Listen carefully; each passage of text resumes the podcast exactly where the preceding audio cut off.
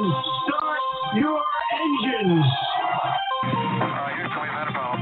Mr. Gorbachev, tear down this wall. The only thing we have to fear is fear itself. I'm not a crook. If you like your health care plan, you'll be able to keep your health care plan.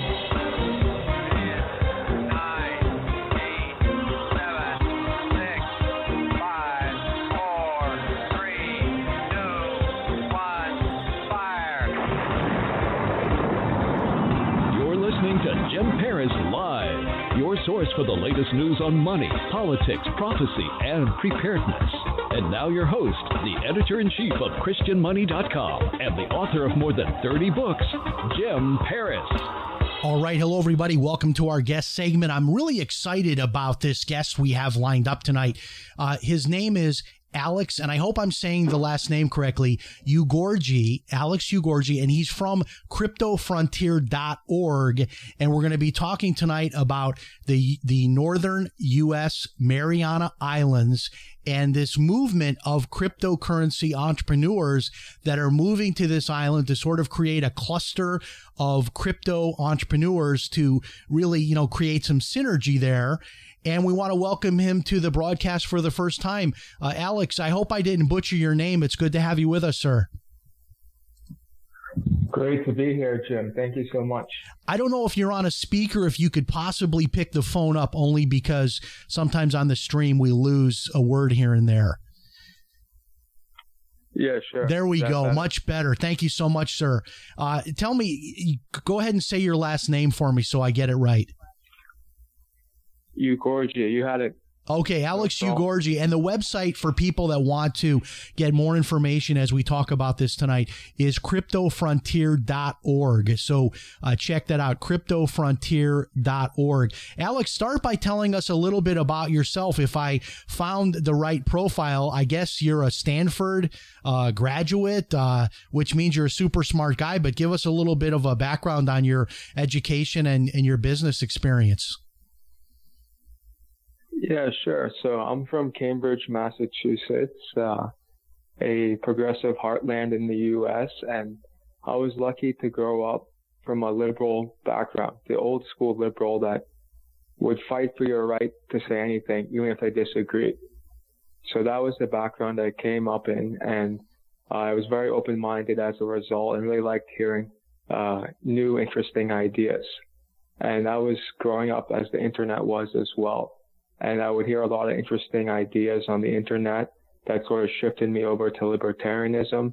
And from libertarianism, I found cool things like cryptocurrencies. So during college and as a young adult, I was pretty interested in the subject and was trying to explain to everyone, this is a pretty cool new tool. You should check it out.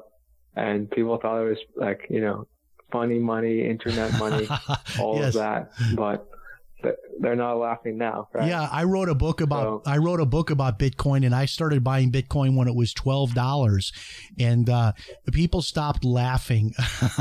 And I think it was like 2016 or so. They started asking me how to get in and stopped laughing at me. So there was sort of a changeover that took place there. Now, for people that are not familiar, and I'll be honest, and I'll share my ignorance tonight.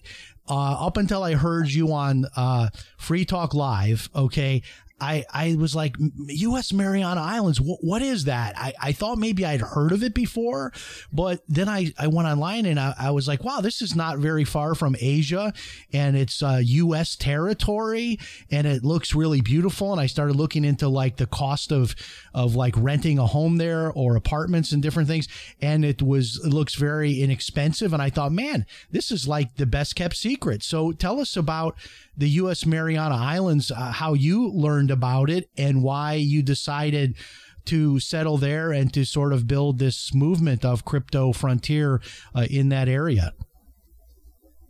Yeah.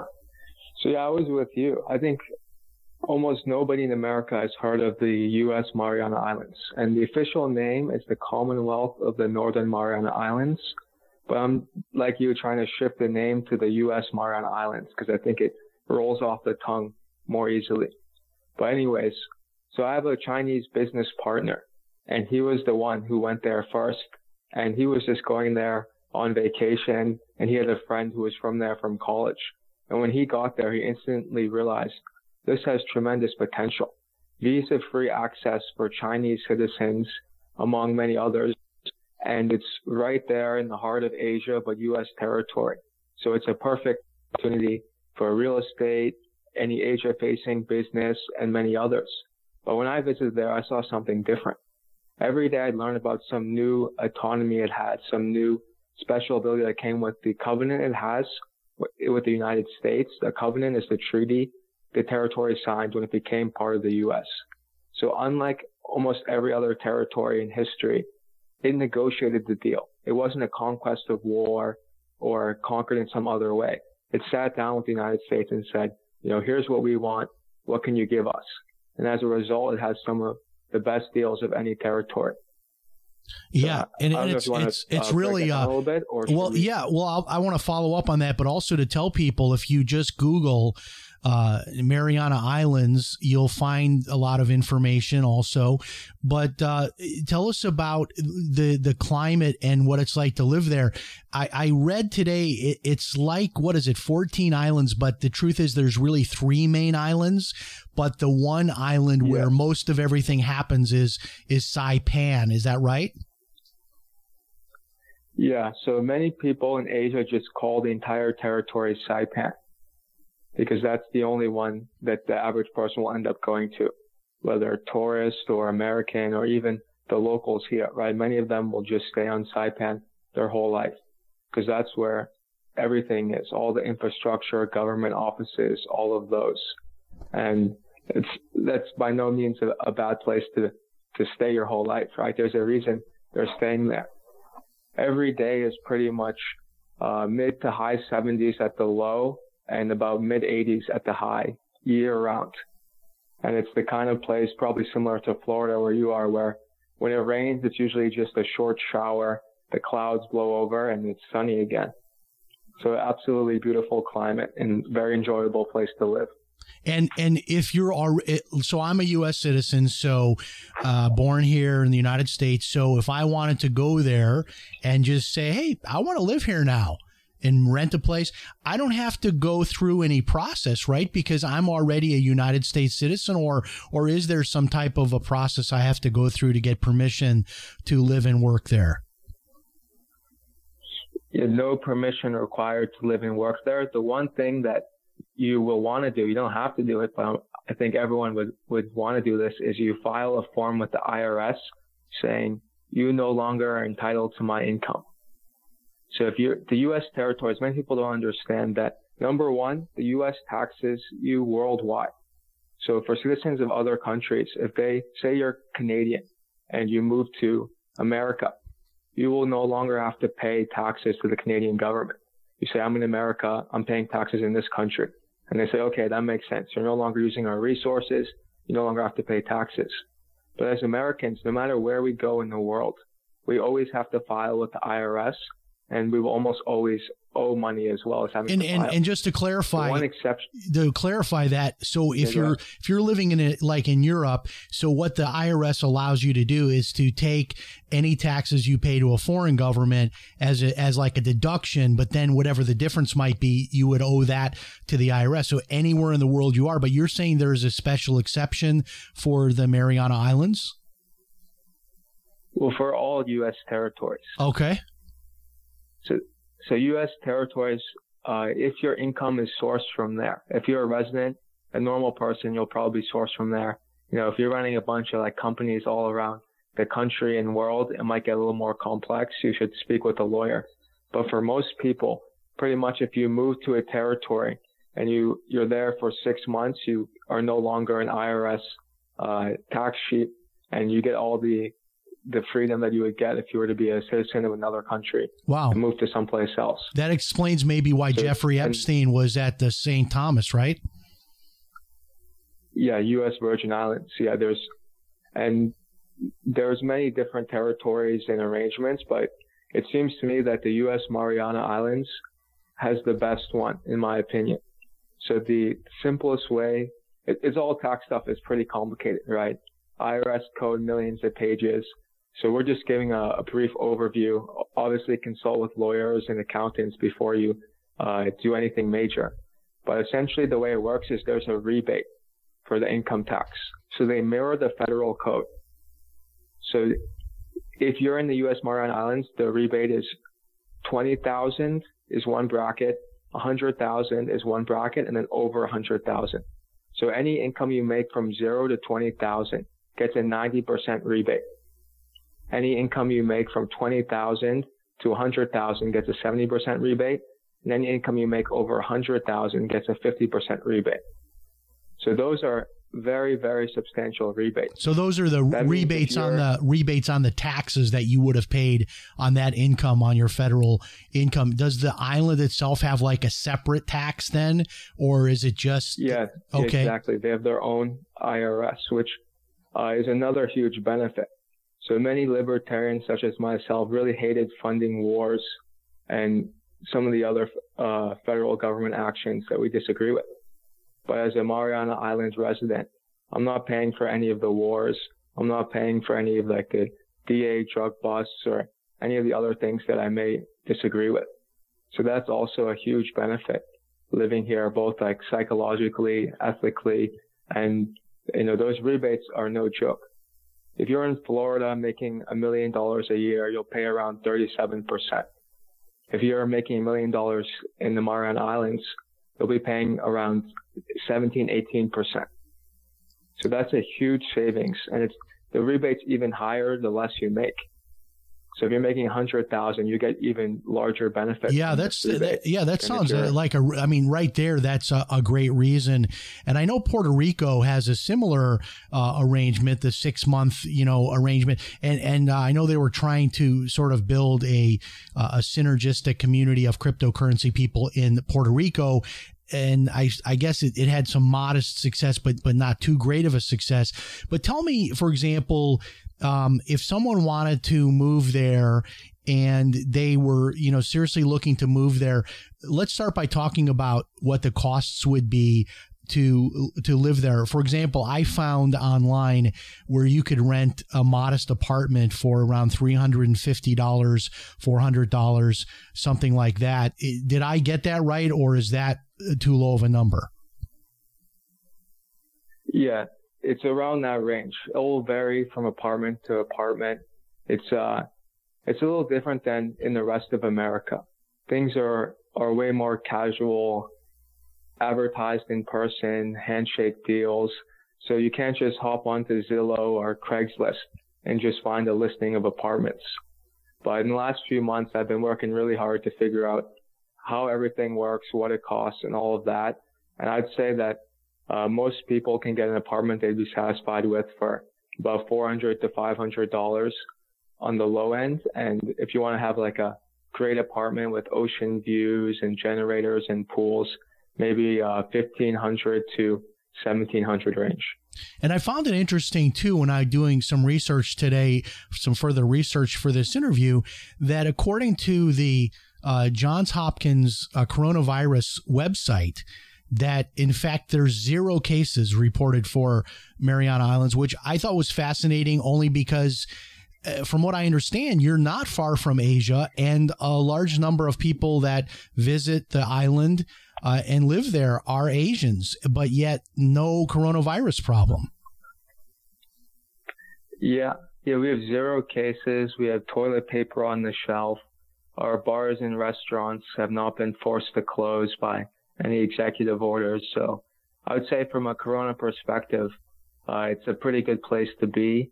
As for why we have no cases, your guess is as good as mine. It's arguably just, a luck, right? Anywhere could get it. Random places in West Virginia end up getting corona. Like it's sort of arbitrary. But if we were to have corona, I think it's a good place to be because there's low population density. And because we get hurricanes, all the stores have large stockpiles of supplies, because after a bad hurricane, it's possible our pour-in stuff is cut off for a week. So all the stores, gas, everything is always overstocked. And people are also not prone to panic because, they've experienced hardship before. So they're not running around like their heads are chopped off. Like, what are we going to do? We're all going to die. They're just enjoying life as best they can. Well, that's like here in Florida. We're used to like a couple of times a year having the hurricanes. What is the transportation system like there? Is it one of those islands where a lot of people use like scooters or bicycles and not everybody owns cars? Or is it kind of spread out where you really need a car? Yeah, it's hard to say what you really need. I would say you should get a car. That would be my recommendation. Other people would say, no, you can just get by on the scooter. But I think for the average American, especially family, you'll want a car. It just makes things super easy. A lot of people here, they don't have cars, especially we have a huge, over 10,000 people working here on a special Saipan only visa. So this only exists for the U.S. Mariana Islands, and it's essentially used to staff everything. If you go to McDonald's, you go to a hotel, you go to the accounting firm, they have Filipino workers who they brought over on this special visa. And most of them don't have cars, and they get around fine. So there's a huge percentage of the population doesn't have cars, but I think many Americans, they want to be able to go wherever they want, whenever they want to. And that's when a car is really beneficial. So I understand the population is about 50,000 in Saipan. If you got in a car and wanted to like drive as far as you can in each direction, like how long would you be driving before you reach the end of the island? Like let's say by height and width. Yeah, I'd say the farthest you could drive is maybe 40 minutes. Okay, so not much different than maybe like the big island of Hawaii. Yeah, I'd say the main difference is the population density, I would guess. I'm not familiar off the top of my head, but the northern part is not developed at all. And that's where there's like a lot of hiking and bird parks and other like good nature stuff that you wouldn't go to on your day-to-day. So from, the areas where people live from one side to another is probably closer to 25 minutes. Okay. So is there a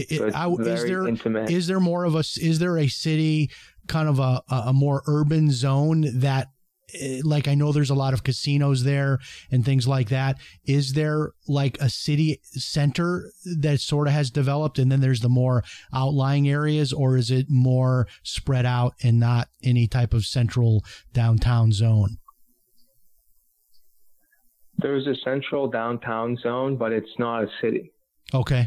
It's, more like the town square type thing. Okay. Kind of reminds me of a New England town square where you can go and get everything you need. There's some more restaurants, all that kind of stuff. Obviously, the architecture is different. And in addition, there's this billion-dollar casino that sticks out like a sore thumb, right? There's the second most expensive building in Saipan is probably under $50 million. So building a billion-dollar casino in downtown, it's a little like jarring in comparison, but it's, I guess it shows something that people are willing to throw $1 billion into projects here. Now, what about jobs if people wanted to move there and they weren't a part of the crypto community, which I want to get to that in the second half of our interview. But if people wanted to move there, Americans, are there jobs that pay enough to be able to live there, or do you need to come with wealth that you already have built up? Yeah, I would say it's much harder to get jobs than the average American locale, and it will depend on your sector. So if you work in the legal sector, healthcare sector, or education sector, you'll do very well here. The median income is $15,000. So if you're making, $35,000 or more, you're in the upper middle class or higher. Wow. So many people will come over to, even nurses, teachers, never mind the doctors and lawyers, they love it here because their taxes are so low, the cost of living is very reasonable, and their purchasing power is very good. But if you're not in one of those sectors, it'll be very hard to get a job because, as I mentioned earlier, there's that CW visa. So the job for even an accountant or construction worker is around $10 to $15 an hour. because they can import them from the Philippines at a low rate. So it's only because education, law, and healthcare, there's all these barriers to entry that's hard for foreigners to be able to work in these fields that keeps those wages very high. So I recommend if you're not in those industries, you should work online and build up your business before you come. Yeah. Now, just so that people who are just tuning in are wondering what in the world we're talking about, the website is CryptoFrontier.org, CryptoFrontier.org. Our guest this segment is Alex Ugorji, and he is the person heading all this up. And I want to transition now to talk about the cryptocurrency movement. And obviously, you're a crypto enthusiast. Tell me what your niche is in cryptocurrency. Have you developed an app, or are you simply an investor? Do you manage money for people? Tell us about your entrepreneurial stake within the world of cryptocurrency. Yeah, sure. So I see crypto as a tool, right? It can make the world better. It's a more efficient way to transfer money, to not have deflation, to have control, to have privacy. So I don't know which coin will win out. And I think anyone who's telling you where crypto prices will be anytime or which coin's going to win or what to invest, I'd be skeptical of them because it's really hard to know. But what I would say that we do know is this technology is a major improvement in the industry of money and wealth storage and privacy and all those things. And I'm working to help implement it because when I look at the entire crypto industry, the problem seems to be that there's no way to test your solution. Say you have a nice blockchain voting software. Where do you go to test that? There's no place where you can say like, look, they use it here. And I think that's the advantage of the Mariana Islands is that it's small enough. I'm able to talk with senators and house reps and, you know, the government as a whole and say, hey, what if we implemented these solutions? And they're really interested. They listen and they're like, how can we help? So that's sort of my approach from the crypto community is I think unless you can find some place to implement these tools, they're not useful in the real world. It's just a speculative investment tool. So for all those who want to see their crypto holdings keep rising, I think we need to work towards making some place where you can implement them. Interesting. So just like how restaurants, I believe the test market still for restaurants is Columbus, Ohio. For some reason, they figured out statistically that that small city represents sort of a microcosm of the United States. So they will test out like a new restaurant chain there with maybe 3 or 4 locations to see what happens. Then that is the decision to roll it out. And this is a great idea. Now, the one interview I heard you do, you use the analogy of Detroit.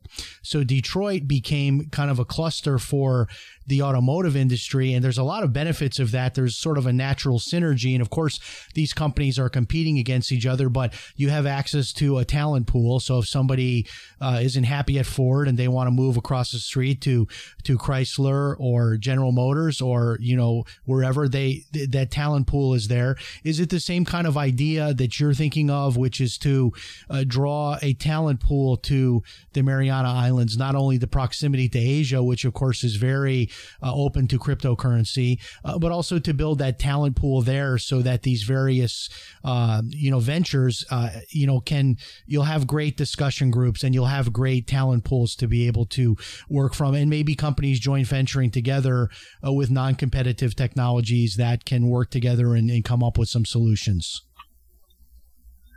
Yeah, exactly. And I think it can also be a meeting ground for crypto people of different countries, right? There's some big crypto communities in Hong Kong, Tokyo, and Seoul. And all of those places are a few hours away from the Mariana Islands. And the U.S. is a great jurisdiction, good rule of law, very well respected, where, you know, people from all these places can meet in the U.S. Mariana Islands to do businesses, form companies. And same thing, as you said, the workers can come there as well. A lot of crypto workers are living in Asia already, whether it's Thailand, Philippines, Tokyo, Seoul, they're all in the region. And many of them are Americans because we're one of the largest countries in the world with a very strong tech sector. So I'm trying to attract these people to come to one place where it's easy They can have the synergies that made Silicon Valley, Detroit, and many of the others so strong, because right now I feel that sort of place is lacking, especially in America. And when you combine the tax advantages, right, if you're here, it's very good for taxes, which is one of the biggest problems for crypto people as well. Yeah, I was in Seoul in 2018. I was in Seoul in October of 2018. And one of the things I did, I was invited to be a part of a panel discussion at one of these. It was like called the Bitcoin Center there in Seoul. I don't know if you've been there. It's like a group of Bitcoin enthusiasts, and very interesting. They all spoke English better than me. Even no, I'm just kidding. But yeah, everyone spoke English. Very educated people, and we talked about Bitcoin and cryptocurrency, and it was a very interesting day that I spent with them. And so many people in Asian countries are interested in cryptocurrency. You know what? I my takeaway from that is that I think the U.S. is very arrogant. Like, we have the dollar, and the dollar has for so long been sort of the international currency of trade, and I don't think that will be forever. But I think people are arrogant in the United States. But I think people in other countries that don't have the dollar, they are looking at Bitcoin as a safe haven, a currency, maybe a hedge against their own currency. What are your thoughts on that? Yeah, I'm of the mind that you need to have a stable currency. So whether it's a fiat-backed, or I think even better would be some kind of commodity-backed currency, I think that's the ultimate future of cryptocurrencies. Perhaps you have a gold-backed cryptocurrency with a secure vault in a respected jurisdiction, Switzerland or the UAE or somewhere like that. I think that's the ultimate end for cryptocurrency.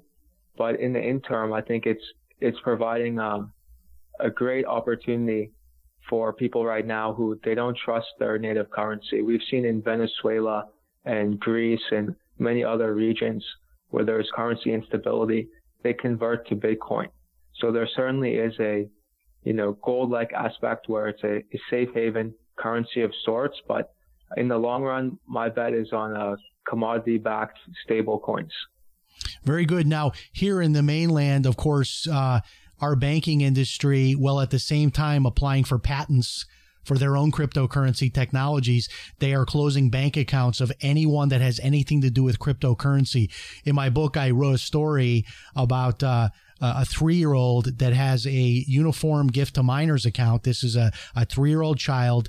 Her parents set up a savings account for her college at Bank of America. Bank of America found out that the father, who does not have a personal account at the bank, but has one for his daughter, that he, through his business, which is a hedge fund, happens to invest some money into cryptocurrency. So once they found this out, they closed the daughter's account.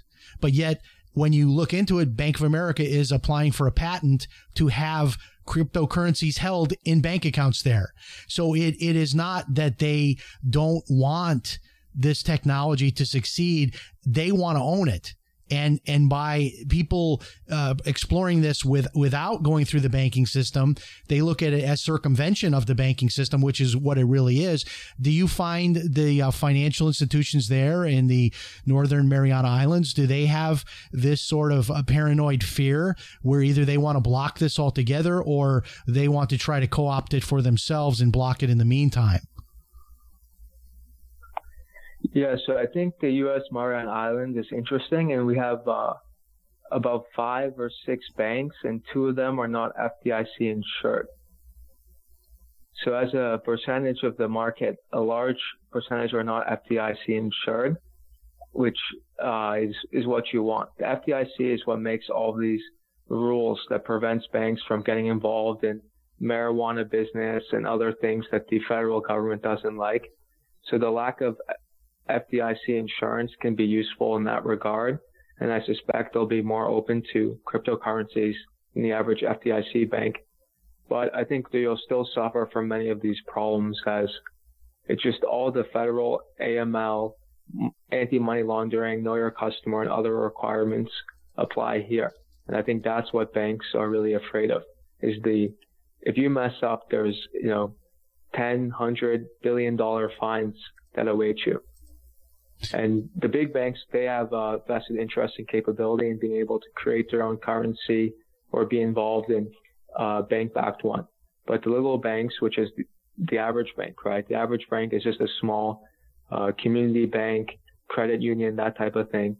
I think their main concern is just staying in compliance and not getting destroyed by all the regulations. Yeah. Now, for people who are wanting to get a little bit more information about what you're doing there, do you have any like webinars coming up? Do you have any maybe conferences where someone could fly to your location and maybe spend a week or two there getting to know the area, getting to know, you know, the opportunities there, sort of a preview trip? Do you have anything like that planned? Maybe someone like me, I would like to just come out and see what it's like, or is that just informal? Someone could contact you and say, I'm coming and I would like to meet up, and there's a meeting. Yeah. So right now it's mostly informal. I've had a bunch of people contact me, even some big names in the crypto community, and we're coordinating a potential conference next year. We'll see how this Corona thing goes. I mean, at this rate, who knows if airports will even be open in a couple months. Right. But hopefully by next year, we'll have a big conference here. And in the meantime, you can just use the contact form on the website and subscribe to our email list where we give monthly updates. There's projects still in beta, right? Where we're not, you know, blasting everything out, putting out advertisements, making it big. We want to have a very high quality group as opposed to quantity. So many of the people have moved. Mark Edge from Free Talk Live, a couple other big names in crypto are planning to come over next month. So they want to keep it on the hush until they relocate. And once we get a few people here, then we'll really start pushing this project and say, look, we have all these big names over here. This is what we've accomplished. Consider joining if you can add to it. Yeah, very good. And just a fascinating discussion all the way around. Before we let you go, you mentioned a couple of times asset-backed cryptocurrency. Do you have one in mind, or is that something you don't do to mention it publicly? Yeah, stay tuned. Okay. So for now, I'm curious. To buy, like at one time I had like 50 different cryptocurrencies. I buy a lot of small ones, just put a small amount in because you never know if it could be maybe another Bitcoin in development. But I like your thinking about sort of the best of both worlds. If you have a cryptocurrency that's also backed by some type of physical asset, I think that is a very interesting idea. Before we let you go, do you want to take a few seconds and promote anything? Do you have any events coming up anywhere in the world, or the website again? Do you have any books out? Just give us a quick overview of how people can get in touch with you. Yeah, sure. So our primary website is CryptoFrontier.org. You should get in our email list there because that's where we give all the monthly updates because, you know, we're still a hush-hush project. So we don't want to publicly put out everything we're doing until we start making really big accomplishments. So that's where all the key updates will be. In addition, you can check out marianasolutions.com. I have a relocation consulting business that I'm starting up because all the demand I'm getting, people are saying, help me find apartments, set up this, set up that. So I post every month about how much things cost to live, the top things here, the worst things here, what's the land situation, tax situation. So if you're interested in more on the ground information, you can check out there as well. And do you do YouTube? Do you have a YouTube channel? Not yet. We'll probably add that in Q4 this year. Okay, that sounds really good. Thank you so much for joining us, Alex. This has just been fascinating, and I would love to come and visit you, of course, if conditions ever come back to normal where I could get on a plane. And so I would fly to Seoul, I imagine, and then I would get another flight to you. Is that how that would work? Yeah, there's a lot of options. Seoul, Hong Kong, Tokyo, Guam. Although it's in the middle of nowhere, it's relatively connected to the world, I would say. Very good. All things considered. Yes, and I definitely would love to come and visit. Our guest tonight has been Alex Ugorji. His website is CryptoFrontier.org. Thank you so much, sir. We hope you'll come back and visit us again. Have a great night. Thank you so much. Thank you. Wow, that was fascinating, I have to tell you. And some people probably listening are like, Jim Paris, where in the world do you get these ideas from? It sort of struck me like perfectly for me, right? Because I love cryptocurrency. I also am really a big advocate of this idea of geo arbitrage, where you can live somewhere where things are inexpensive and, you know, take your income with you, especially if you have a portable income and an online business, that sort of thing, or you're retired living off retirement income. So all those things kind of came together and made this an interesting topic we wanted to explore. So we'll definitely bring Alex back from time to time to talk about the Mariana Islands. And I'm super excited to check out both of his websites, the one also about relocating to the Mariana Islands. Who knows? Maybe I'll end up moving there and doing the show from there. Stranger things have happened. Thank you so much for joining us. Be safe. Have a great week. And remember, if it's Sunday night, it's Jim Paris Live. We'll talk to you next time. So long, everybody.